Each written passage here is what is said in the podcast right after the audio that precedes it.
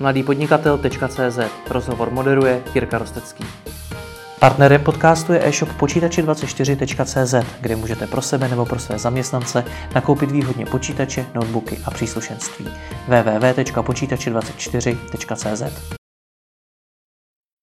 Spoluzakladatel Kasa.cz, Pilulka.cz, Ticketon.cz a dalších projektů investor Martin Kasa. Dobrý den. Dobrý den. Já jsem si na vašem blogu přečetl článek, že chodíte několikrát týdně běhat. Platí to stále? Platí to stále, snažím se dodržovat to. Co to znamená, že se snažíte? Že jdete jednou za 14 dní běhat nebo opravdu několikrát ne, týdně? Ne, opravdu několikrát týdně, ale snažím znamená, že když k tomu jsou nějaké možnosti, to znamená, nebo naopak, když nejsou možnosti, mm-hmm. když jsem někde v cizině nebo podobně, tak se to snažím hmm. nějak pak do, dohnat. Hodně lidí se taky snaží přinutit běhat, ale nejde jim to. Jak jste si vy ten návyk vybudoval? Tak já jsem celý život sportoval, takže ten, u mě to nebylo tak složitý Aha. přejít na běhání, takže po, po skončení nějakého kolektivního sportu, který jsem dlouhý leta dělal, tak tohle mi vyhovuje, že to není vázaný na dalších x lidí, se kterými se musím domlouvat, hmm. abych, abych si našel čas na to a aby zároveň splnili všichni čas. Hmm. Takže to je asi jednodušší pro mě. Administrativně vzít kecky a vyběhnout. A i přesto vy jste určitě velmi vytížený člověk, těch projektů, na kterých se podílíte, je hodně. Jak na to najdete ten čas? Tak vytížený jsem, ale snažím se držet si nějaký life balance, nebo nevím, jak to česky hmm. říct. Hmm. Takže snažím se mít čas, nebo myslím, že se mi to i daří, takže nejen snažím na to, abych měl jak čas na nějaké své koníčky, hmm. tak samozřejmě i na rodinu a, a další věci. Takže i nejen biznesem je člověk živ. Máte nějaké další návyky, které vám třeba pomáhají i v práci? Tak já ten sport mi pomáhá v hmm. práci, hmm.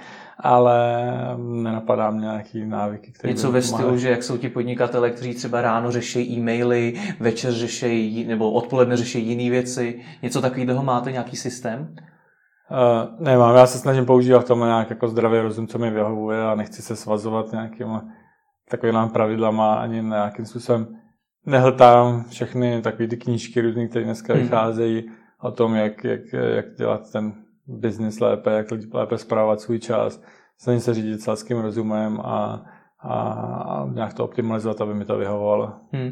Když mluvíte o tom, jak dělat ten biznis lépe, tak vy jste v tom článku třeba psal zajímavou věc, že když každý den uběhnete o 10 metrů víc, tak je to za rok, za dva, jsou to už stovky metrů.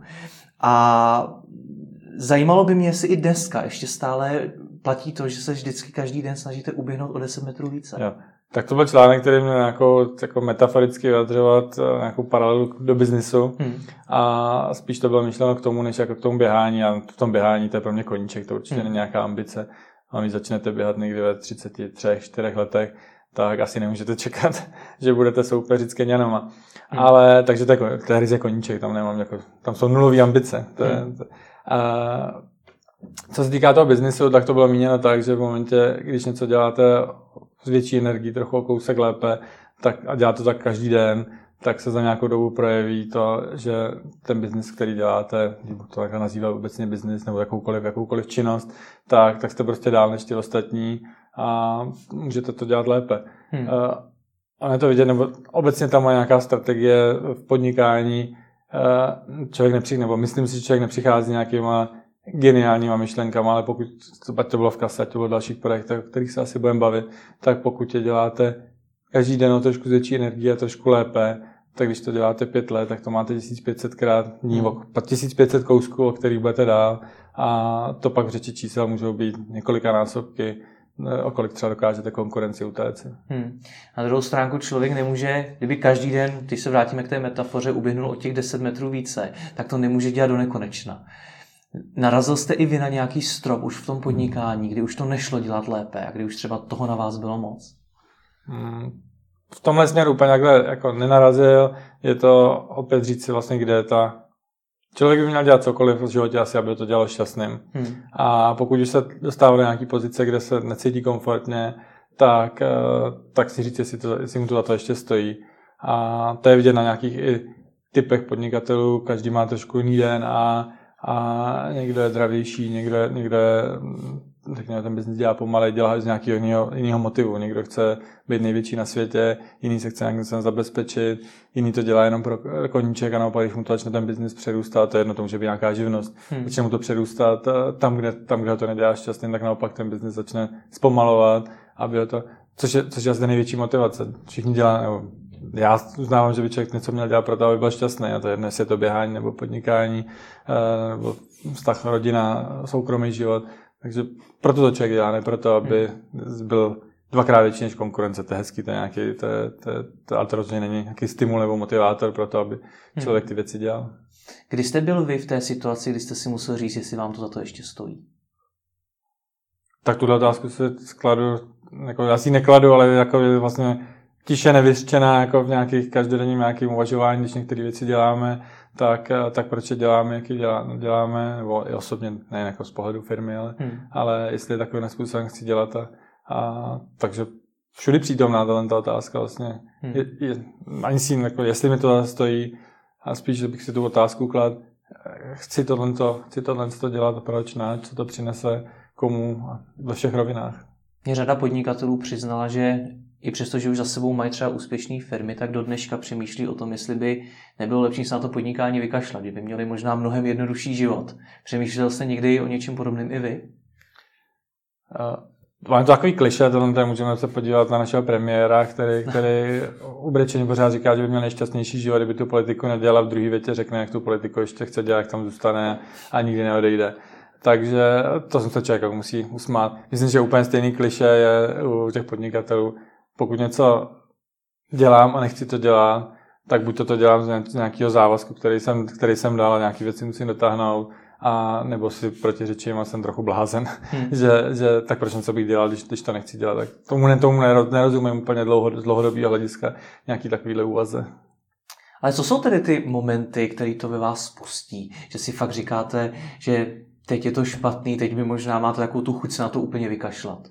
Kdy se to a tak můžou nastat nějaký období, kdy se vám něco nedaří hmm. a to, co jste třeba chtěl dělat a, a třeba tu si s mladým podnikatelem třeba ty návody taky máte, Mám. že, že, vás to, že vás to někdy napadá, ale pak se druhý den ráno třeba probudíte a, a zase, zase vás to nějakým způsobem namotivuje nebo nějaký drobný, drobný detaily hmm. vás namotivují a, a, a jdete dál v tom a získáte ten pocit, že ano, tohle mě baví, tohle to mě dělá šťastným, chci, chci v tom dál, a nebo už ne a potom řešíte, jakým způsobem uh, dojít k nějakým změnám. A zase někdo ten, ten život má třeba takový postupně, že ho mění, někdo v tom životě má několik takových radikálních změn. Každý, každý jsme nějaký, každý jsme jiný. Kolik let už podnikáte? Přibližně. 18-19 let. 18-19 let. Kdy za těch 18-19 let bylo nejhůř? To nevím, já se nechci jako rouhat, musím zaklepat, ale já jsem zatím jako úplně nejhůř, jako ne, ne. nemám nějaký moment, který bych řekl, že jako by bylo, bylo nejhůř. Byly samozřejmě chvíle, kdy, kdy mě některé věci přestávaly bavit, ale bylo to spíš nějaký jako racionální rozhodnutí, že mě tohle, to, tohle to už nenaplňuje a že bych to chtěl, že bych to chtěl měnit. Jak říkám, to nejsou potom věci, které samozřejmě máte nějaké závazky, máte, hmm. tak nemůžete ze dne na den změnit, ale začnete už nějakým způsobem měnit tu strategii toho svého přístupu, což pak vyplyne v to, že v následujících měsících, třeba letech uh, někam, někam směřujete z toho profesního, hmm. z toho profesního hlediska. Takže nemám žádný nejhůř a, a nejsem oblíbený v tomhle tom, u novinářů tohle otázkou největší business úspěch, nejhorší situace. A buď to je můj život tak strašně nudný, nebo neumím, neumím, hmm. neumím říct takový, a, a ani nechci dělat takový, že kolikrát jako podnikatelé mají takový to jako že ten příběh má jako hezky pro média připravený, tohle to bylo to nejlepší, tohle bylo to hmm. nejhorší, co se hezky poslouchá a co se pak do toho Perexu dá pěkně napsat, tak nemám nějaký takovýhle příběh pro média. A když ho nemáte, tak co z toho vyplývá? Může z toho vyplývat třeba to, že to podnikání není tak moc o tom neúspěchu, jak to mnohdy z médií vypadá? Že když a to tak... děláte tím selským rozumem, tak k tomu úspěchu dojdete.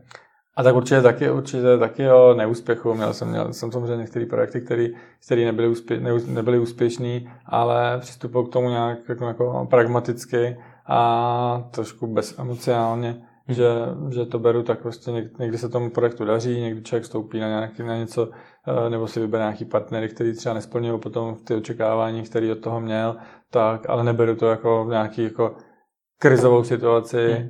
pokud do něčeho člověk jde, a to je jedno do čeho, tak musí vždycky počítat sobě těma, uh, úspěch nebo neúspěch. Spíš asi se, mám takový DNA, že nejsem ten takový ten hráč, který by sázel vždycky na nějakou jednu kartu a, a když to nevyjde, tak je to totální fail. jako většinou se snažím nějakou jako přistupovat k těm věcem tak jako diversifikovaně, že, že, že nepohybuju se na těch hranách úspěchu a neúspěchu, spíš se snažím pohybovat v rámci toho biznesu na nějakým tom té střední. Ano, možná neumím, neumím multiplikovat, když to řeknu řečí čísel, uh, desetistonásobky, hmm. ale a ne tak rychle, jak třeba, jak třeba někteří, ale na druhé straně tam nemám ani ty, ani ty, ani ty úplně negativní, negativní věci, takže se snažím hmm. konzervativní přístup mít k věcem. I když to, co já nazývám konzervativní, možná pro někoho hmm. je, je velký punk a pro někoho to zase může být, že, jsme, že jsem strašně konzervativní, že je to, je to o úhlu pohledu. A když, jsme, když zmiňujete tu diverzifikaci, tak eh, jak k ní přistupujete? Je to tak, že chcete mít vždycky zainvestováno do více webových projektů, nebo investujete třeba i do něčeho jiného? Znám třeba podnikatele, kteří část toho zisku investují třeba do nemovitostí a podobně. Ja. Uh, tak nějaký nemovitosti historicky jsem taky řešil, nicméně teď jsem to nemyslel úplně tak z toho pohledu jako diverzifikace těch investic, což samozřejmě hmm. racionální přístup, ale, ale spíš i v rámci tý, třeba té jedné dané činnosti, jakým způsobem, jak je třeba postavený business plán toho projektu, jestli je to opravdu stavený jako s maximalizací všech, všech těch ekonomických ukazatelů, nebo ne ekonomických, ale obecně ukazatelů toho, toho daného podnikání, který děláte a za cenu vlastně, že člověk sadí na všechno a rve to na ten úplně nejvyšší hranu, která jde, což často může taky samozřejmě potom skončit tím, že ne všechno se podaří, protože samozřejmě ne všechno v rámci nějakého podnikání je to složený z mnoha mnoha dílků a ne všechny ty dílky se vždycky podaří. Hmm. Ale i přesto investujete ještě do něčeho dalšího nebo jenom do těch projektů, které jsou v podstatě známé? Teď více jsem jenom v těch projektech, které jsou asi známí veřejně hmm. o mě a, a neplánuji ani nějaký krátký době investovat do něčeho jiného, čeho bych se sám neúčastnil. Hmm. Proč ne? Proč třeba nechcete investovat taky do těch nemovitostí nebo do něčeho dalšího? Řada podnikatelů to dělá, říká, že je to pro ně třeba i taková pojistka pro případ, že by ten nový biznis neuspěl. Ja. Vidíte v tom smysl? Tak vidím v tom smysl, samozřejmě to je nějakým kapitálu, kterým ten člověk vládne, jak moc ho chce uh, diversifikovat. Samozřejmě záleží v jakém množství, množství. Pokud má někdo na účtě, tak řeknu obrazně 10 tisíc korun, tak asi nesmysl diversifikovat. Hmm. Pokud prostě tam budete mít 10 miliard, tak, tak to asi dává nějaký větší smysl. Pak možná diversifikace nějaká regionální, aby to mělo nějaký dopady třeba na nějakou i globální politickou situaci podobný. Pokud člověk, tak, tak znamená, je to nějaký, je to nějaký... Mě zajímá váš případ. Ano, no tak já jsem, hmm. já jsem to jako, tom, ten případ, že, nejsem, že jsem někde, někde mezi tím. Když jsem řekl tyhle čísla, tak, tak bohužel, jsou bohužel, bohužel, bohužel, bohužel víš, že 10 tisíců, víš, jako to bych se, to bych se rouhal zase, ale, ale uh, určitě, určitě blíž, blíž k tomuhle, to znamená ta diversifikace, prostě musí mít nějaký parametry a zase jsem se naučil, že prostě mít více, více menších menších nějakých projektů nedává moc smysl, protože ten menší projekt vám zabírá stejně času jako ten větší. To znamená, eh, to, by, to, je, asi ten, to je asi ta odpověď na to, že mít zainvestováno v nějaký, nějaký rozumný míře. Hmm. Znamená, já jsem nějakou, nějaký čas vlastně po exitu z kasy, tak jsem, tak jsem investoval, věnoval jsem se jako hlavně tomu tou dobou, že jsem, že jsem kolem nějaký startupový scény a podobně a jedno jsem se naučil, že třeba investovat pod, teď řeknu třeba pod 5 milionů korun je, je to úplně stejně, jestli investujete do nějakého projektu milion nebo pět nebo patnáct, co se týká času, ale ten efekt a ta, ta vaše angažovanost je úplně jiná. Takže podle mě to nemá smysl, nebo z mýho pohledu to nemá smysl do takových, takových malých projektů a mít, mít jich několik, protože na ně nemáte čas a většinou končí spíš špatně než dobře. Takže do čeho má naopak smysl podle vás? Je to, je to nějaký samozřejmě eh, kapitál, s kterým, s kterým pracujete, pokud se bavíme o investicích, ale, ale spíš do jako jednotek projektů, klidně i menších jednotek, můj pohled na věc a s nějakou větší angažovaností. Hmm. Za kolik jste tu kasu prodali? Tak není to veřejný, ale to nějaký, ta transakce byla v řádu stovek milionů korun. Stovek milionů korun, takže když si představím, že jste najednou měl k dispozici takhle velký balík peněz. Tak... Já jsem tam měl jenom část podíl. Rozumím tomu. Tak eh, jak jste se rozhodoval, co teď s nimi uděláte? Tak dal jsem si nějaký samozřejmě čas.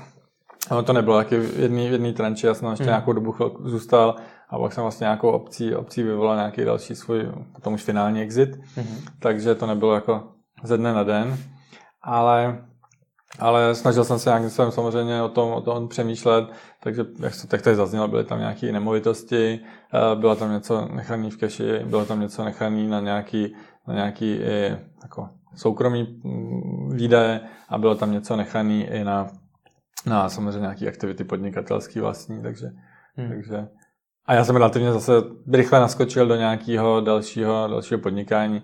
Dlouho jsem v této rovině čisté investiční nezůstal a to vlastně mi zůstalo do dneška, protože pořád se cítím mnohem víc podnikatelem než investorem. Hmm.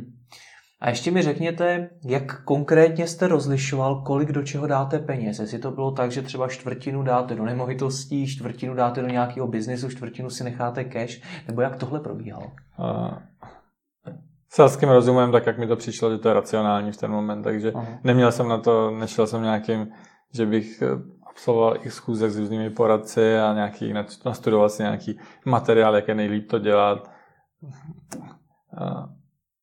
Ne, ne, já úplně neuznávám tenhle ten, jako tenhle ten, ano, samozřejmě jako poučit se z chyb jiných a, a získat nějaké informace je fajn, to, jako to rozhodně nechci, aby vyznělo tímhle tím způsobem, ale že bych nějak dlouze, dlouze o věcech, věcech vždycky přemýšlel a, a vymýšlel, jak to kde, s kým, s kým se radil. Každý situaci má jinou, každý, jsme, každý máme trošku jiný nastavení mysli a ta situace nějak musí vyhovovat mě hmm. a proto, jsem, proto se snažím rozhodovat většinou, většinou podle sebe. Pokud tomu dobře rozumím, tak většina těch peněz šla do nějakých investic, nenechal jste si je, vrátili se? Tak nějaký se vrátil, ale řekl bych, že jsem, že jsem byl tak jako, že jsem ve finále po těch, já nevím, třeba dvou, třech letech, který jsem se tomu pohyboval, takže jsem jako neprodělal globálně, ani neviděl, že většina těch, některých ty investice, které jsem dal, tak jsem, tak jsem z někdy vystoupil, že jsem dostal ty, ty samé prostředky, které jsem tam dal, a už jsem se tomu dál nevěnoval, ten projekt šel dál a a ty nemovitosti, tak tam, tam byly nějaký, tam byly třeba nějaký plusy, pak byly projekty, které se ne, nepodařily a které skončily, kde jsem byl minusově, ale když to jakoby sečtu, tak jsem byl někde plus minus tam, co jsem investoval, ale to je, to je jako jedna věc, že by člověk mohl říct, ano, nebylo to jako třeba tak úspěšný finančně, jak bych si to představoval, ale mě to hlavně úplně nenaplňovalo, ta role toho čistě investora, který nezasahuje do té exekutivní věci těch, hmm. těch daných projektů. Ty nemovitosti jsou taková atypičnost, protože uh, tam jako tam to ne, že by mě bavilo běhat, to řeknu, po úřadech a po architektech a něco jsme dělali nějaký development a že by mě jako tohle naplňovalo to úplně ne, takže, hmm. takže tam to bylo ještě víc uh, investiční, jako čistě, čistě finančně, že když to vezmu, to je jako podobně jako akcie, asi vás taky, když někdo zainvestuje akcie, takže by ho to jako těšilo, těš, těšilo, jako že by to bylo možná pro někoho ano, prostě hmm. pro nějakého burzovního makléře, ale mě to teda nenaplňuje. Proč se do toho tedy šel, když vás to nenaplňovalo? Měl jste o toho jiná očekávání, nebo... Ne, neměl člověk hledat nějakou, jak to zaznělo, nějakou diverzifikaci, aby to mělo hmm. prostě rozložený v několika projektech a, a tak když zmíním třeba ty nemovitosti, tak to asi napadne jako jedno z prvních každého, že to je hmm. nějaký relativně stabilní uložení, uložení peněz s nějakým řeknu, garantovaným, garantovaným, co je dneska garantovaný, hmm. ale nějakým garantovaným výnosem, minimálně v rovině, že ty peníze nestrácejí svoji hodnotu a dneska třeba realitní trh roste, nebo v posledních letech rost, takže, takže je to ještě nad rámec toho, díky tomuhle umocněný, asi ještě poroste, hmm. takže, takže v tomhle, to, v tomhle to asi zajímavý, ale, ale není to, co by zahřálo u srdíčka. Kdybyste dneska byl v té situaci znovu, že byste uh, měl krátce po prodeji kasy, měl jste už ty peníze k dispozici, investoval byste je přeci jenom nějak jinak? Dělal byste uh, něco jinak? Asi odpovím obecně, že nemám moc rád takovýto kdyby. Mě zajímají ty zkušenosti, já, rozumím, čem se poučil. Nerad se koukám, jako z mýho pohledu, nerad se koukám takhle dozadu, hmm. nebo koukám samozřejmě, jsem tomu novináři občas, občas i vyzýván, abych se, abych se koukal zpátky, ale uh, nesnažím se takhle koukat zpátky obecně. Hmm. Uh, asi by člověk nějaký dílčí věci udělal jinak, samozřejmě je to sedm let dneska spát hmm. od té doby a člověk se zase posunul, seznámil se se spousta lidma, s jejich příběhama, jakým způsobem co řešili, takže eh, určitě, určitě se člověk že učí a, a jinak myslí ve 30, jinak budu myslet ve 40, jinak budu myslet třeba eh, v 50, pokud tady, pokud tady budu živ a zdrav. Hmm. Takže určitě se člověk někam, někam posouvá, získává nějakou životní zkušenost a, a někdy může být dobru, někdy může být ale i ke hmm. škodě ta životní zkušenost. Já rozumím, že každý z nás jiný a každý, každý nad tím uvažuje jinak, ale řada lidí se může eh, dostat do situace, ve které jste vy byl a prošel jste si s ní, že taky prodají například svoji firmu a dostanou se teď k většímu balíku peněz a přemýšlí, co s ním, do čeho ho teda investovat. Tak co byste jim poradil? Jak nad tím mají přemýšlet? Já to ještě řeknu z druhého pohledu. My jsme ten důvod, vlastně, proč se tehdy prodával, to už bylo daný nějak, nějakým vývojem, vlastně, že jsme přivedli investora, měli jsme nějaký plán, že do pěti let budeme exitovat z kasy a za nějakých podmínek, se naplnějí při tom prodeji, tahle ta nabídka vlastně přišla po roce a půl už, to znamená to očekávání našeho s tím investorem bylo vlastně pesimističtější, nebo jsme čekali, že to ne, nebude, ta nabídka nemůže přijít tak rychle, hmm. kde byla nějaký jako minimální, minimální nabídka.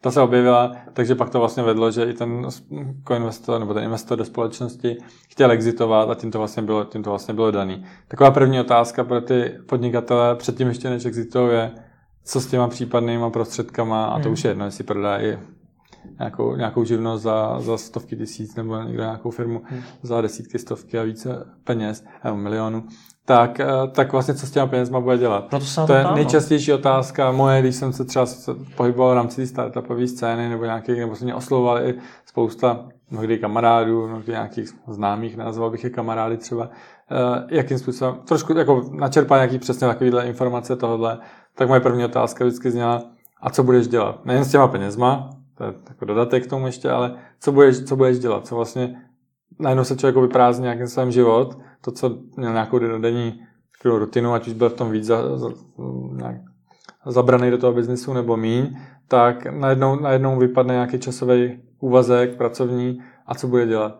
A spousta lidí uh, vlastně nemá, nemá jakoby čím, ještě bych to řekl, čím více za, zabraný do toho oboru, když nevím, teď řeknu příklad, mimo úplně biznis, který dělám. Někdo byl cyklista, po kariéře si řekl, já budu prodávat kola, protože mám tady nějaký, nějaký vazby, vybuduje firmu na, s prodejnou kol a teď za ním někdo přijde, že by koupil.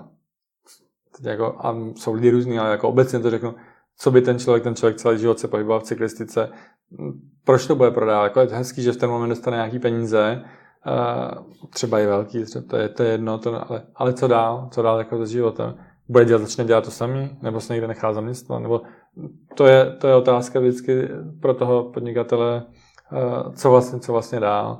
Takže u nás byla ta motivace trošičku jiná, tam to bylo, navíc to byl vlastně nějaký jako biznis, který nebyl takhle zabraný do jednoho oboru, ať už je to prostě někdo, to řeknu kadeřník, někdo cyklista, nebo někdo prostě v nějakém oboru, v kterém, v kterém funguje dlouhou dobu a má tam nějakou expert, nebo je tam expertem v tom oboru, tak, eh, tak tohle to v, jakoby, v kase nebylo, že by byl nějak, že jsme byli expertem na nějakou jako hmm. komoditu nebo něco. Spíš jsme byli experti na nějakou, jako, na tu, na tu platformu, na tu, na tu, eh, na, na tu e-commerce, ale hmm. to, to, to, vlastně to se dá škálovat nebo, nebo realizovat v různých odvětvích a, a to je konec konců něco, co i dneska, dneska děláme, že vlastně digitalizujeme nějaký, nějaký naše životy a, a jestli je digitalizujeme v tomhle odvětví nebo v tomhle, asi není úplně tak důležitý, ale spíš je to o tom nějaký mindsetu té digitalizace hmm. a, a dělání standardních odvětví trochu jinak. Hmm. Takže když se vrátím k té původní otázce, co byste tedy tomu člověku doporučil, který třeba zrovna exituje svoji firmu, tak jak má přemýšlet nad tím, co s těmi penězi bude dělat? Neumím mu doporučit. Neumíte mu dát žádnou ne, Neumím, tak jestli, možná si nějakou vezme z toho, co jsem teď tady několik hmm. minut říkal k tomu té otázce, když to vlastně nebyla odpověď na tu otázku, ale hledat nějakou motivaci, co budu dál dělat jako ve svém volném čase. Pokud budu někde investovat, tak chci se o tu investici starat, mám na to kompetenci se o ní starat, když to bude jako, čistě třeba nějaká finanční, a nebo chci si investovat do nějakých dalších projektů a jsem ten typ člověka, který bude, je nebo chci dělat to, že potom budu nějak zase se v nějaký pravidelný uh, frekvenci scházet uh, hmm. s, tím, s těmi podnikateli v těch firmách, který jsem třeba zainvestoval, nebo, nebo mi vyhovuje, že pojedu na rok někam uh, na dovolenou, obědu celý svět a, a nebudu nic dělat. Je to, je to strašně těžký, jestli ten člověk, jaký, jaký je třeba životní fázi ten člověk má, má rodinu, má děti, nebo, nebo je úplně svobodný bez závazku, nebo už je to někdo třeba starší věku, který už má jak se rodinu odrostlou a, a, a, třeba jenom s manželkou. A to jsou různé fáze toho, toho života, toho podnikatele jako, jako, sou, jako soukromí osoby a to má strašně velký vliv na to, co potom ten člověk chce dělat. Hmm. Zmínil jste tu prázdnotu, že když člověk prodá tu firmu, tak najednou vlastně nic. Má sice ty peníze, ale co má dělat? Vám se taky nějaký takový pocit prázdnoty dostavil? Tak já jsem už začal vlastně v tom mezi, tím, že tam byl nějaký meziobdobí, tak jsem nějaký projekt už měl v tom meziobdobí, kdy jsem ještě pracoval v kase a už jsem ale začal, začal řešit, co jak dál. Takže úplná prázdno, úplnou prázdnotou jsem eh, netrpěl, ale ono je to i příjemný, jako, že najednou vám odpadne taková ta, eh, ta neustálá rutina, že, že jako myšlenková, že v tom, že v té práci vlastně jste a já jsem takový ten typ podnikatele, který jako, sice jak tady zaznělo na začátku, že, že se snažím držet nějaký life balance, ale člověk vstává a přemýšlí o práci, manželka se mi občas je, jako usmívá se nad tím, že jdeme na dovolenou, já se tam koukám, jakým způsobem tam co, co funguje v, té třeba daný pro mě zemi a teď třeba, když to řeknu, tak třeba v lékárnictví, tak prostě když se podívá do lékárny, jak to funguje, jakým se mají identifikovaný zboží, jaký používají tam, tam hmm. systémy na nějaký jako no, tok informací a logistiky a tak, jak, jako, jak komunikují zákazníkovi. Takže vlastně podle mě podnikatel, pokud dělá nějaký obor, tak vlastně podniká pořád, protože hmm. uh, jenom tím, že má otevřený oči, tak, tak už podniká. Takže, hmm. takže ale abych se, vrát, abych se vrátil zpátky možná, možná k té otázce, nějaký té prázdnoty. Plnou prázdnotu jsem netrpěl, protože, protože jsem už nějaký projekty v ten moment vlastně uh, startoval v rámci investic a, a začal jsem se pohybovat tou dobou i kolem ty tehdy vznikající takový ty startupové scény, která tou dobou kolem toho roku, řekněme 2000 10 vznikala, nevím, těch 8 let zpátky, když začaly vznikat první, první ty huby kolem, kolem, kolem čistě startupy, hmm. začal se to nazývat startupama, oni tady samozřejmě nějaký, nějaký startupy byly, ale vůbec ten ekosystém startupový tady začal vznikat. Do té hmm. doby tady neexistovalo nějaký ani jako řeknu, financování, nebo existovalo samozřejmě, ale byly to nějaký spíš výjimky a, a abnormality. A začal vznikat vůbec financování těch startupů, a dneska už je to něco standardního, že Což tady jsou standard, jako investory musela být zlatá doba. Když to všechno vznikalo a nebylo tady tolik příležitostí, jak získat peníze pro svůj startup. A, ale zase ten, musím říct, že ten trh toho startupový, ten ekosystém byl takový hodně, hodně v plenka i z pohledu očekávání těch podnikat, těch startupistů. Hmm. znamená, že by někdo měl jako nějak připravený projekty, to jako úplně nebylo. Vlastně učili se to všichni, učili se to všichni, učili se to jak ty startupisti, učili se to investoři, učili se to nějaký mentoři, učili se to, ale samozřejmě i vůbec finanční sektor, banky a další to neexistovalo třeba. Tehdy jako financovat podnikání jako byla kasa bylo jako velmi, velmi obtížný. Hmm. Já jsem z vás trošku vycítil, možná se pletu, ale že investice do těch startupů nemáte moc rád. Je to tak? Tak to jste nevycítil úplně dobře já, já se tam necítím, že to je nějaká pozice, v které bych se úplně chtěl v tu, tu dobu, třeba jednou změním názor, asi se k tomu nějakým jsem vrátil, vrátím. Ale nechtěl jsem se v tom angažovat. Já jsem vlastně stál u zrodu Startup Yardu s dalšíma kolegama a takže jsem se jako do toho, do toho ekosystému těch startupů nějak jsem vnořil, ale jsem se z ní teda vynořil s tím, že jsem si řekl, hele, to není úplně pro mě, já jsem víc podnikatel, možná podnikatel trošku eh, v jiném typu než takový ten čistě eh, startupový, protože si myslím, že ty startupy primárně asi jsou o tom, aby byly opravdu škálovatelný, globální, hmm. ve smyslu takový to opravdu hodně se, hodně se točí kolem nějakých softwarových řešení a podobně. Já jsem trošku víc na ty hard věci, prostě, jako, ten, ten, stůl, ten stůl je sympatický, prostě, jako, jako, spíš to, řeknu to nábytkářství, než, ne, mi by bylo sympatičtější, než jenom nějaký ty virtuální produkty. Takže takže tohle jsem usoudil, že jak jsem tady na začátku říkal, že to asi není něco úplně, co by mě dlouhodobě bavilo, mít zainvestováno x projektů, s těmi projekty se bavit, snažit se ty, ty podnikatele v těch projektech, ty nositele těch hlavních myšlenek jako nějakým způsobem uh, posouvat uh, a pomáhat jim v tom podnikání, ale sám vlastně nic nevykonávat a případně ještě v horší situaci jenom prostě sledovat jenom nějaký finanční ukazatele těch zainvestovaných projektů. To je něco, co mě nebaví. A když tady říkáte, že pro vás je startup ten, který by měl mít nějaký větší globální úspěch, máme jich v Česku dostatek? Je v Česku do čeho inspirovat z tohle uhlu, investovat z tohle úhlu pohledu?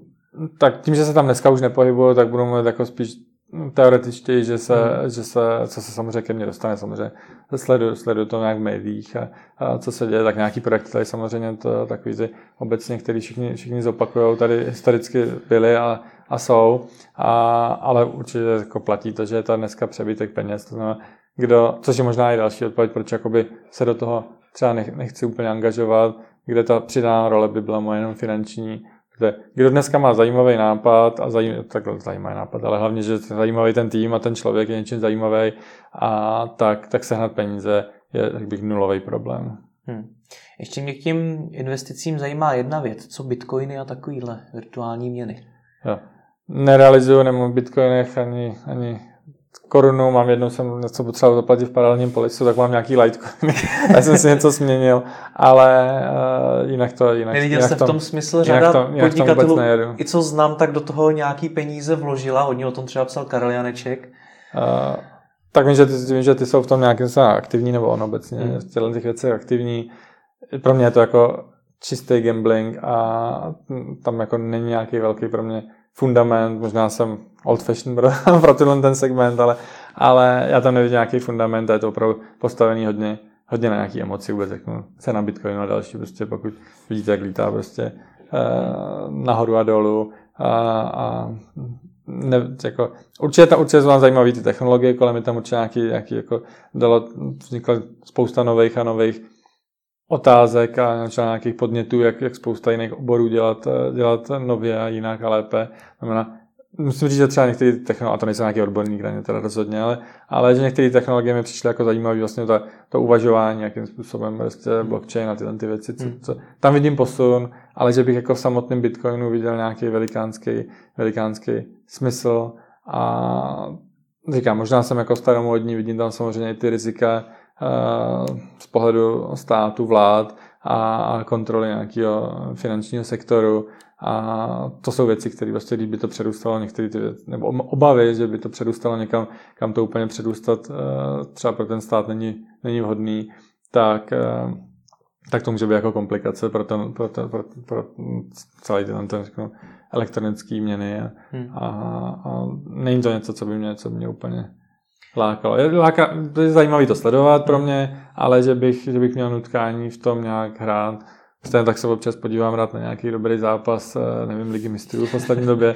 To neznamená, že si kvůli tomu budu kupovat fotbalový klub, nebo že si koupím kopačky, hmm. a nebo že teda budu chodit do sáskové kanceláře, což je mi nejpodobnější tomu, tomu těm sáskám na Bitcoin, hmm. že bych si šel sadit, jestli vyhraje Manchester nebo Real, eh, teda pardon, eh, Bayern nebo Real. Jsou, jsou na to dva pohledy na Bitcoin a podobné měny, že je to ta budoucnost, to, jak jednoho dne budeme všichni platit, anebo naopak, že to je nafouknutá bublina, o který už se za pár let mluví nebude. K jakému z těch názorů se víc přikláníte? Myslím si, že se přikláním k nějakému názoru mezi. A možná je to o tom konzervatismu. Že, že určitě je to cesta, která ukázala nějaký technologie, a nemyslím si, že to bude Bitcoin. Určitě to nebude Bitcoin ve verzi 2000, on už je docela starý, ale řeknu hmm. teď jako v roce 2000 třeba řekněme 16 až 17 byla taková ten největší nárůst, nárůst toho, že o tom začali psát už prostě média, jako nějaký standardní věci, pustili se do toho, začali o tom bankéři mluvit, začali o tom, začali o tom, bylo se to na titulka, lidi kolem burs a tak dále, se o tom začali bavit, tak eh, tam, tam já vnímám, ale možná jako z mého pohledu, že nastal nějaký ten informační boom kolem toho, tak, eh, tak to je zajímavý určitě, tak on, hmm. tenhle, tenhle, to, často z něj je nějaká někde malá sněhová koule, ne vždycky se nabalí do takového rozměru, jako, jako třeba ty, ty, ať to je Bitcoin, ale ty další, další měny kolem toho. Takže myslím si, že ty technologie a, a je to nějaký směr, kterým se to bude posouvat, ale nemyslím si, že v té verzi, jakým je to, jaký je to dneska. Pojďme k pilulce. Ale co bude dál, to já nevím. Pojďme k pilulce, té se dneska věnujete, předpokládám, ze všech projektů nejvíc. A určitě. Co investice do ní? Už se vám vrátila?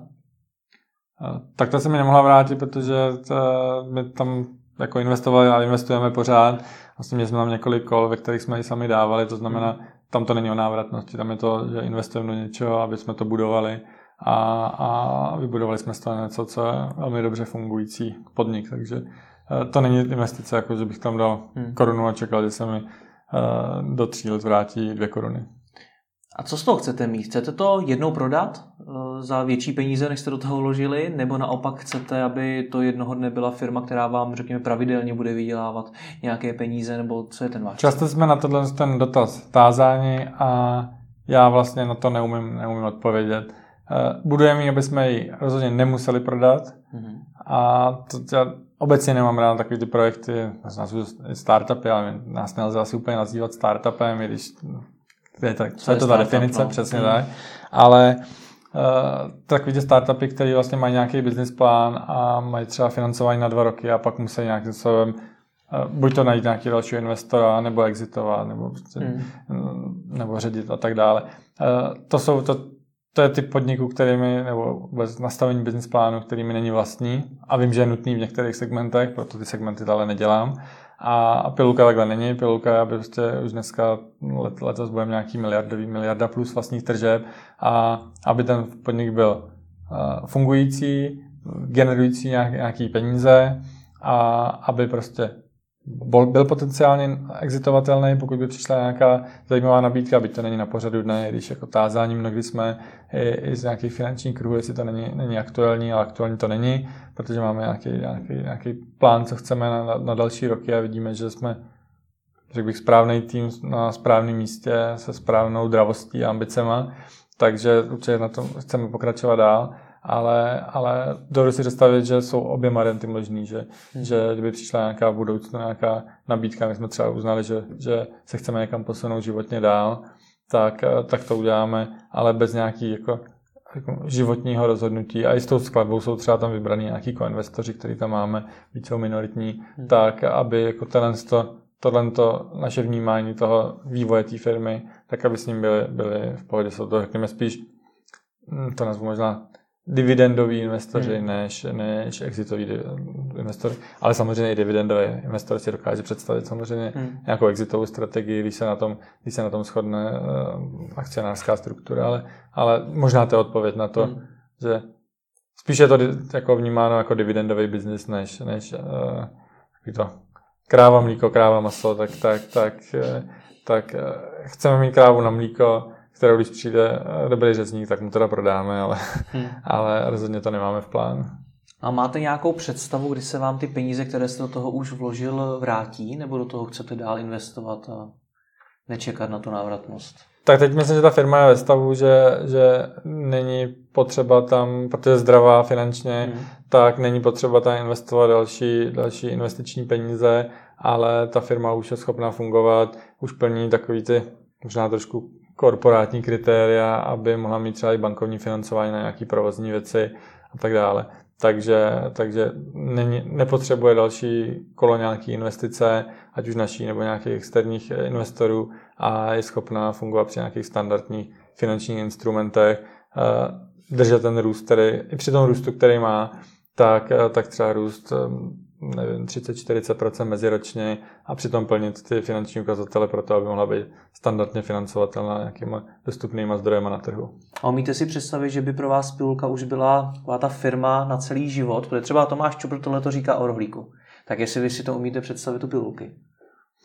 Umím si to představit, ale ne, nemám jakoby moc rád, já fakt nevím, co bude za 5-10 let a, a teď nemyslím z toho profesního, ale myslím třeba i z toho soukromého života, jak jsem říkal, ta člověk má dělat ty věci, aby byl šťastný, to znamená, aby, aby nevím, kde budu osobně hmm. za 50 let a jestli tohle to nebude naplněno. Ale dovedu si představit, že ani třeba v Piluce jako nejsem fyzicky v exekutivní roli, ale přesto v Piluce rád zůstáváme a ta firma je fungující. Eh, v kase jsme byli 10 let, což je taky odpověď na nějakou, jako, řeknu, jak dlouho třeba v nějakém projektu zůstávám. Dovedu v Piluce teď jsme 5 let, dovedu si představit, že v té pilulce budeme naopak ještě díl než té kase, hmm. jak jsem tady zmínil.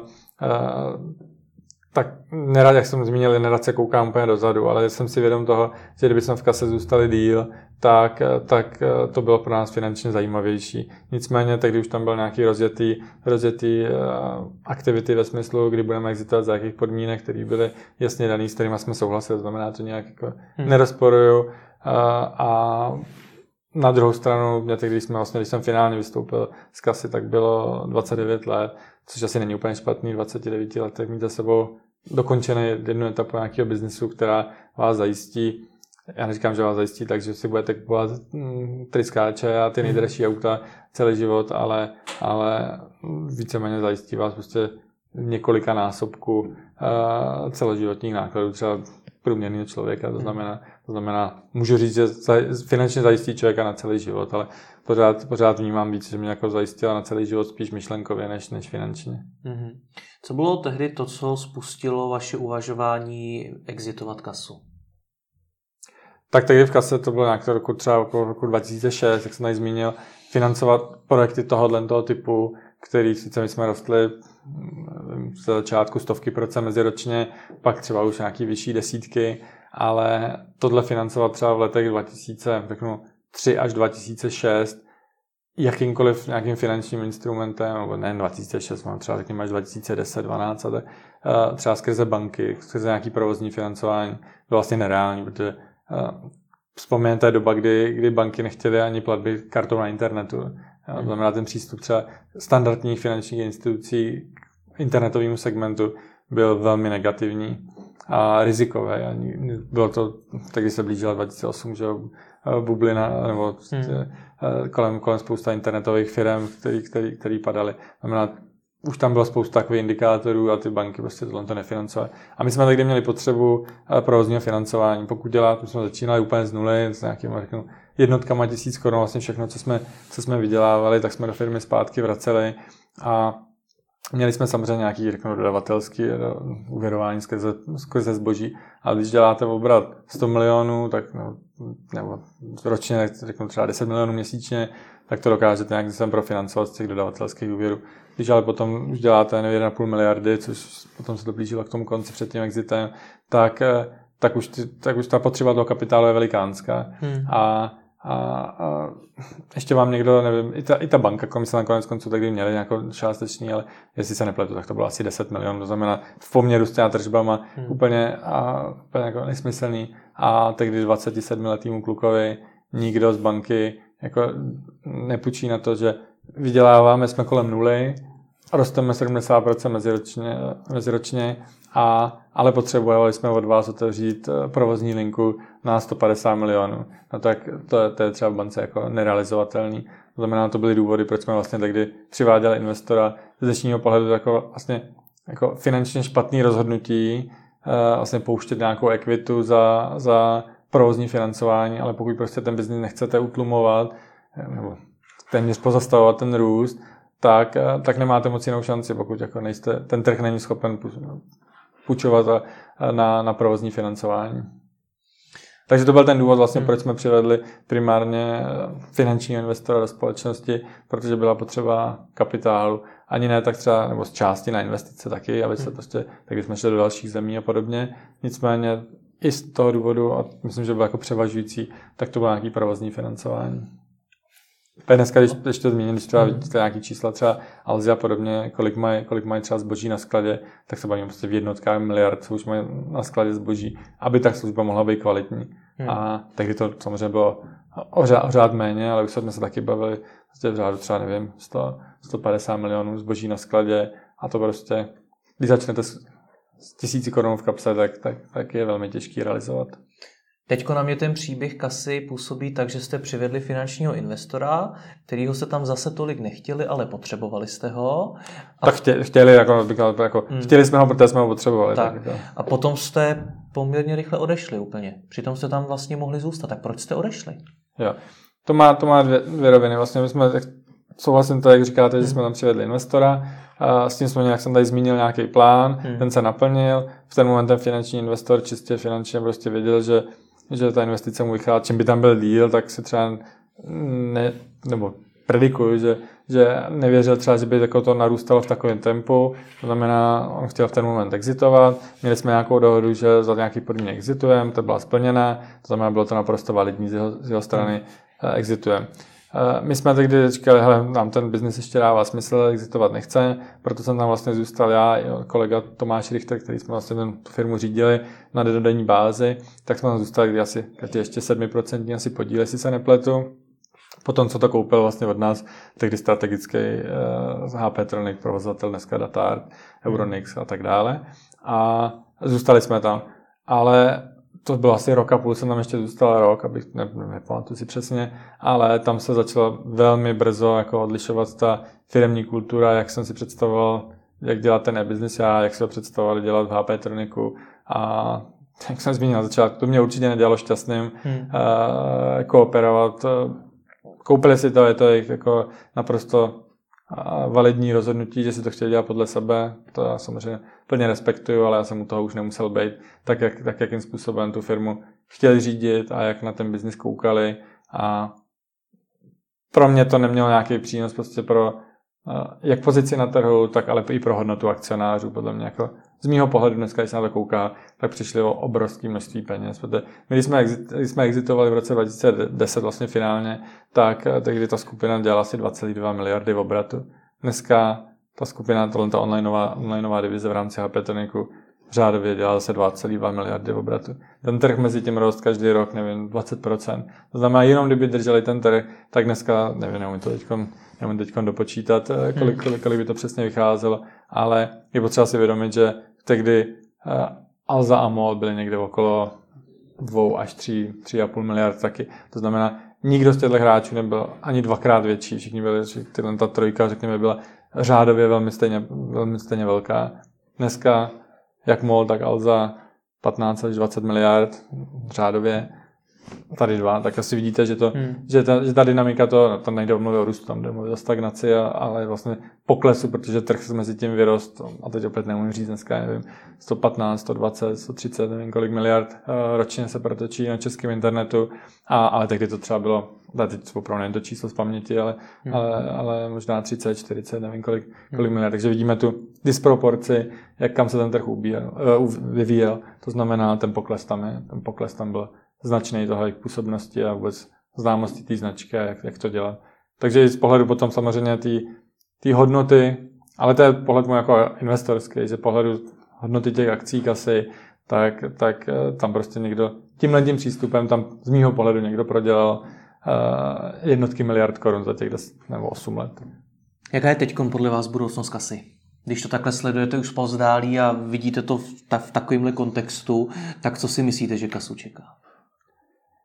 Tak myslím, že bude nějak takhle asi ještě stagnovat, to asi nebrání nic tomu, aby, aby zase jako někam úplně, úplně klesala, ale samozřejmě z nějakého dlouhodobého hlediska, pokud se ta strategie nezmění, tak což nevím, jestli jako ještě dneska úplně jednoduchý mění, když tady už když třeba vidíte jako vůbec přístup třeba médií, byla, byla doba, když média psali o, o elektronickém obchodě, tak ta kasa byla zmiňovaná. Dneska prostě vlastně máte Alzamo, pak je díra, pak nikdo, nikoho jako ten zbytek nezajímá.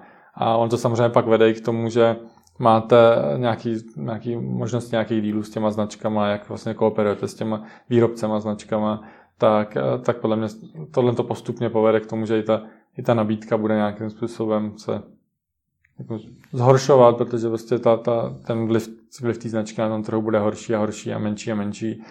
Druhá otázka samozřejmě na to hned, která mě napadá, tak je vstup nějakých zahraničních hráčů na český trh, který tohle ještě jako bude umocňovat uh, tu problematiku uh, těch hráčů. Uvidíme, sám se jako nechám překvapit, ale já věřím, jako v e-commerce věřím dvěma segmentům. Jednou, jeden segment je hodně odborný a relativně malý, kde se to dělá opravdu s nějakou kvalitní službou, a, a, ale na úzce zaměřený nějaký portfolio nebo službu, službu lidem a, a kam nikdy ty velký ne, ne, se nezasáhnou, nebudou schopni tu službu dělat tak dobře.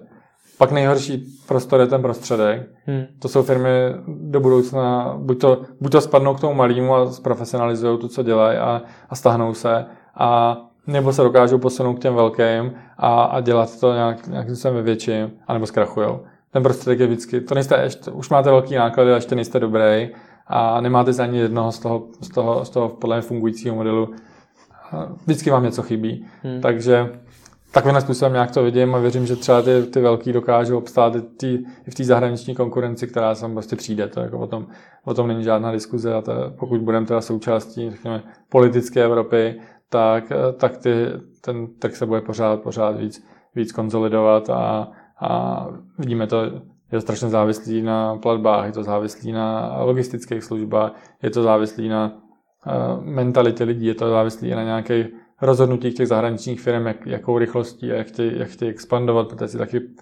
dennodenně musí musí nějakým způsobem jako tu evoluci v těch firmách v tom zahraničí dělat nějakýma postupnýma krokama a samozřejmě volej nějakou strategii, kdy a jak vstupovat do zahraničí, aby zase ne, neutavili ten svůj biznis a tak dále. Znamená, bude docházet k té konsolidaci toho e-commerceového trhu a vidíme to, vidíme to, vidíme hmm. to na spoustu oborech, jak se to posouvá. Jste několikrát narazil na tu politiku. Eh, ten váš obor prodej léčiv bude určitě velmi regulovaný. Do toho se v e-commerce samozřejmě řešilo EET v posledních letech, řešilo se teď se třeba řeší GDPR. Jak vás všechny ty, ty regulace, nové zákony, nové povinnosti, jak vás to ovlivňuje? Tak určitě nás to ovlivňuje, musíme, musíme to řešit. Eh, já jsem samozřejmě přítelem, jako čím méně regulací, tím lépe. Samozřejmě uvědomuji si, že jako z pohledu spotřebitele některé ty regulace jsou potřeba na druhou stranu, já nemám moc rád v životě obecně, když mi někdo něco, jsem jako liberálně smýšlející člověk, znamená, když mi někdo něco, ať jsou dány jasně mantinely, s tím nemám vůbec žádný problém, ale ať mi pořád jako, i jako jedinci, teď nebudu mít z pohledu podnikání, ale spíš jako jedince, jestli něco, jestli něco nesnáším, tak je takový to, když vám někdo úřad nebo kdokoliv říká, ty jsi moc hloupej na to, aby si mohl sám o sobě rozhodovat. Hmm. Takže tohle to je asi jako odpověď na to. A to vám ty úřady jak, říkají čím? Konkrétně? Kdy vy ten pocit máte, že vám tohle to říkají, že jste hloupí? Tak že... víceméně říká vám to jako fyzické osobě, že, že vlastně musí více chránit vaše práva, mm-hmm. že nejste schopen si jakoby zjistit informace, jakým způsobem eh, třeba nevím, tak ochrana osobních údajů, komu ty údaje dávám, jakým, jakým způsobem je, je dávám, že nejsem schopen tyhle ty věci, věci sám řešit. Konec konců vidíme to na různých problémech, teda potom s Facebookem a podobně, mm. kde kde už se, ty, kde už se to dostává do roviny potom jako, jako vyšší spíš politiky vlastně zájmu, kde, kde když pak někoho, ale, ale Mark prostě někoho řeknu, grillujou, tak už se to dostává jako do spíš emoční roviny a vůbec nějakého světonázoru, jak, má, jak, jak by ten svět měl vypadat, než hmm. do nějaký jako ty, řeknu, technický a čistě legislativ, legislativní roviny, protože už je to už je to, už je to, velmi, už je to velmi tenká hranice, co ještě jako je správně, jako, jako morálně, co už ne. To je spíš otázka někdy, někdy morálky, než, než, než toho čistého, čistého biznisu a práva. Hmm. Což to právo neumí popsat, ne? Jako, řeknu, tu, tu morálku, to je vždycky takový jako velmi obtížný. Ale to znamená, vidíme to na spoustě těch věcí, co se, co se tady dějou, jak se posouvá posouvá vlastně ten, ten spotřebitel a v té Evropě samozřejmě ten spotřebitel je velmi silný, což vede k tomu, že se tady na jedné straně jako ano, chrání víc práva toho spotřebitele a na druhé straně se mu vlastně neumožňuje některé věci dělat. Vidíme to i na takových těch službách typu Uber a Airbnb a další. Eh, vlastně kde mi, kde mi stát. Já vím, že to je nějaká historie, ale já dneška jsem úplně nepochopil, na co mi je dneska vlastně, nebo že na trhu musí fungovat licence pro to, aby někdo mohl dělat taxikáře. Já chápu celou tu rovinu, třeba v rámci toho Uberu, když si vezmu ten příklad, že, že tady nějaký zákon má se dodržovat. Ten Uber ho dneska nedodržuje, to, jako, to, to, jako z toho legislativní stránky věci, nebo právní je to v pořádku, že, že někdo proti tomu protestuje. Tomu rozumím, že kdybych byl taxikář, tak nechci, abych já něco nemohl, kupoval jsem si draze pojištění, taxametr, chodil na zkoušky, já nevím, co všechno splňoval a jiný nemusí. To je špatně. Otázka ale zní, proč je tady ten systém nastavený, že tyhle ty věci, že musí mít taxametr, že musí mít takový pojištění, že musí mít takový auto. A vlastně říkám opět tomu spotřebiteli, spotřebiteli ty jsi hloupej, ty si, ty si nejsi schopen zjistit, že, že by tě taxikář natáh, nebo že, že, že nemůžeš rozhodovat o sobě, že tě může odvést Franta Novák, někam tě může odvést, protože ty na to nemáš asi kompetenci. Nebo takhle já si to jako hmm. uh, transportuju tu myšlenku, že někdo musí mít licenci na to, aby mě někam odvést. Já prostě mám nějakou aplikaci, vidím cenu dopředu a, a mám nějakou dohodu. Nehledě na to, že tam mám nějaký uživatelský teda zkušenost, to znamená nějaký rejtování těch, těch, těch řidičů a stejně tak mě teda jako hmm. pasažéra, což je něco, co třeba u té taxi služby vůbec nemám, protože to, má, to znamená ta kvalita ještě ty služby eh, z mý zkušenosti je někde mnohem dál, než, než třeba u těch taxikářů. Ale to je, to je něco, to je nějaká hmm. nadstava o tom už na, na, na, na nějaké možnosti. Ale, pardon, ale, ale, ale, ale ten, ten stát mi vlastně no. říká, nebo eh, hmm. budu říkat stát, ale může to být jako různý instituce, ať už státní nebo nějaký evropský a další, že že něco vlastně nejsem něčeho schopen, nejsem něčeho hoden, abych vlastně sám za sebe rozhodoval. Ale není to tak ve skutečnosti? Jsme skutečně jako lidé schopni například v případě těch osobních údajů nad tím přemýšlet tak, aby jsme sami sebe ochránili, když vlastně většina lidí ani neví, vy jste z technologické branže, ale většina lidí není z technologické branže a nemá ani ponětí o tom, jak se dá třeba pracovat s osobníma údajema, jaká osobní, hmm. jaké osobní údaje se dají zpracovat. A teď se přesně dostáváme do té roviny, kde jakoby ta,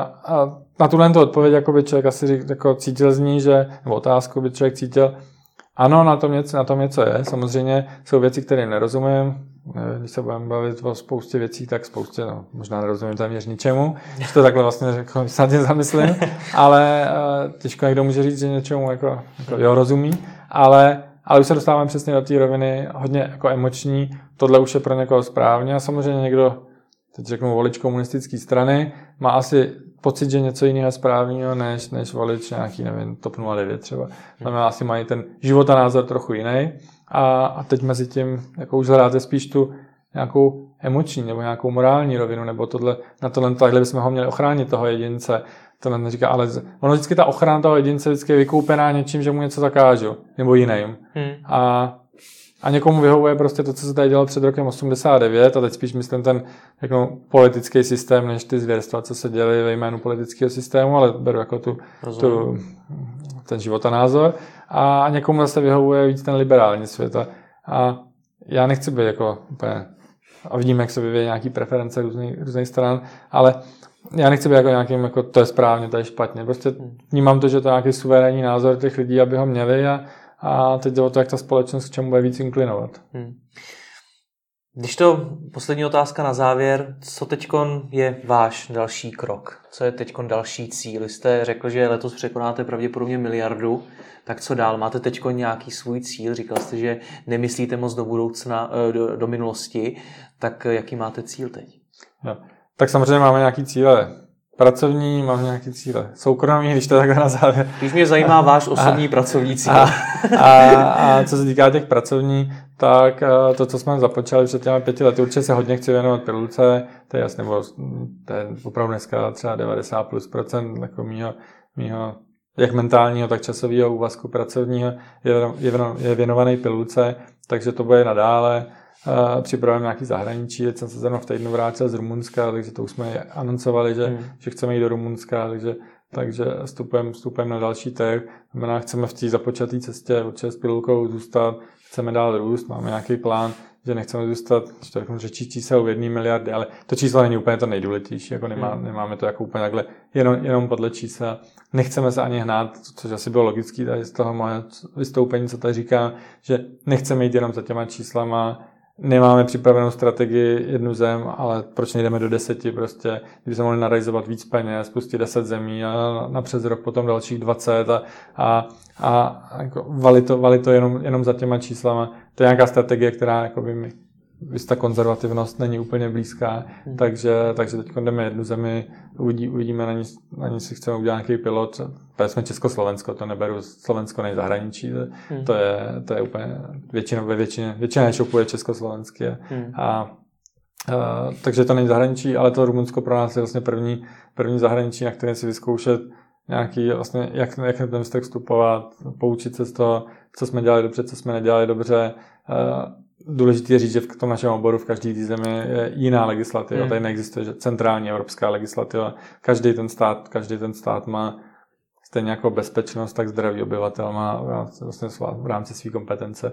To znamená, si tam rozhoduje. Jsou tady nějaký samozřejmě nějaký pravidla celoevropský, eh, pohyb léků a podobně, hmm. ale máte jiný produkty, jinou komunikaci se státní zprávou, jiný omezení legislativní v rámci, v rámci že máte úplně jinou firmu. To je úplně, to je úplně, to je úplně, v každý stát, ale třeba mezi Čechama a Slo, Slovenska je už jen to, že máte vlastně jiný produkty, jako, hmm. co třeba asi člověk nezná, že hm, kromě nějakých softwarových věcí hmm. typu jazykových mutací, tak eh, notebook je notebook, televize televize, sekačka, tam už úplně, tam stačí, prostě, jak, abyste splňovali nějaké spotřebitelské věci typu návod a podobně, aby byly splněný, ale, ale jinak vlastně jedno, jedno zboží je.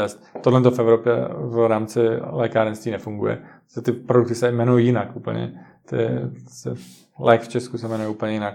A, ale nejen lék, my teda mluvíme o lékárenství, ale, ale léky u nás dělají, dělají menší část. Spíš, spíš děláme řekněme, ty volnoprodejní věci, ale i ty se jmenují, i ty se jmenují jinak, vypadají jinak a, a mají nějaké jiné podmínky na těch, na těch trzích. Takže a chceme se dát věnovat pilulce na nějakých následujících, následujících letech a, a máme tam spousta aktivit připravených a věřím, že se bude dále dařit.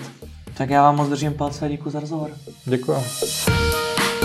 Líbil se vám tento rozhovor? Vyzkoušejte také audioknihy. Partnerem podcastu je progressguru.cz, na kterém si můžete stáhnout audioknihy o biznesu, osobním rozvoji a o mnoha dalších tématech. www.progressguru.cz